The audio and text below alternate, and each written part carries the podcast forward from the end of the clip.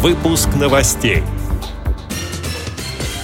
В Крыму Феодосии инвалидов по зрению обеспечат рабочими местами.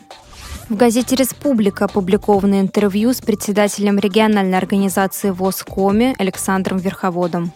В Башкирской республиканской библиотеке для слепых откроется выставка работ члена Союза художников России Виктора Домашникова «Служу красоте». В Екатеринбурге стартовал интернет-проект «Опиши мне». Далее об этом подробнее в студии Наталья Лескина. Здравствуйте. Феодосийское учебно-производственное предприятие Общества слепых запустит производство туалетной бумаги, салфеток и мюзле. Цитирую слова заместителя руководителя керченской компании «Юг-Интерпак» Владимира Куценко. Сейчас у нас защищена инвестиционная программа, по которой мы закупаем оборудование в Китае по производству туалетной бумаги и салфеток. Также закуплено оборудование для производства мюзле. В настоящий момент проводится работа по обеспечению предприятия газом и отоплением производственных помещениях феодосийского филиала выполнены ремонтные работы на сумму около 6 миллионов рублей. Филиал начнет работу по новому профилю в ближайшее время. Конец цитаты. Запуск нового проекта позволит наладить круглогодичное производство и значительно расширить численность работников, обеспечив рабочими местами людей с проблемами зрения, сообщает агентство «Крыминформ». В газете «Республика» опубликовано интервью «Инвалиды мы ищем добрых работодателей» с председателем региональной организации ВОЗ «Коми» Александром Верховодом. Вот выдержка из статьи. Ситуация такая, что в 90-е годы численность работающих резко сократилась.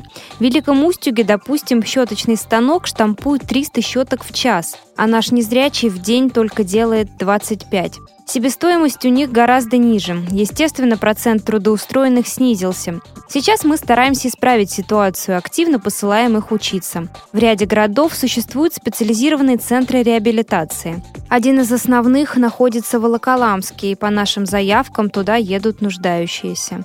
Там их обучают жить вслепую. Помимо этого, они осваивают разные ремесла. Скажем, учатся плести что-то из лозы, а потом продавать. По закону о квотировании рабочих мест крупной организации численностью более 100 человек определенное количество рабочих мест должны предусматривать для инвалидов.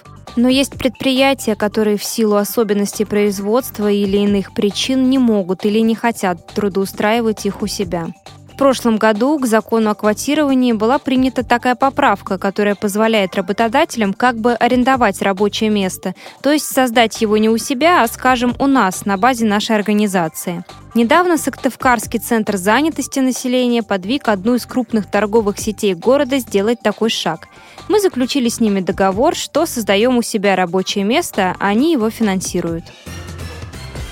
Сегодня в Башкирской республиканской библиотеке для слепых откроется выставка работ члена Союза художников России Виктора Домашникова «Служу красоте». В экспозиции представлено почти 40 полотен, большая часть из которых – пейзажи.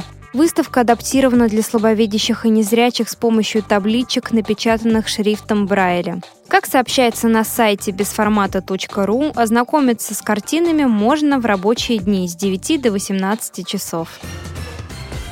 В Екатеринбурге стартовал интернет-проект «Опиши мне». На сайте публикуются текстовые описания различного визуального контента, поздравительные открытки, видеоклипы, логотипы известных компаний и многое другое. Основная идея проекта – дать незрячим людям представление о том, как все это выглядит. На сайте есть возможность сделать индивидуальный заказ описания, а также существует подписка на рассылку, информирующую о новых материалах. Особенность проекта заключается в том, что каждый неравнодушный человек может сделать что-то полезное в меру своих возможностей. За последние месяцы было подготовлено и размещено более 200 описаний. В основном свою помощь предлагают студенты, сообщает пресс-служба Всероссийского общества слепых.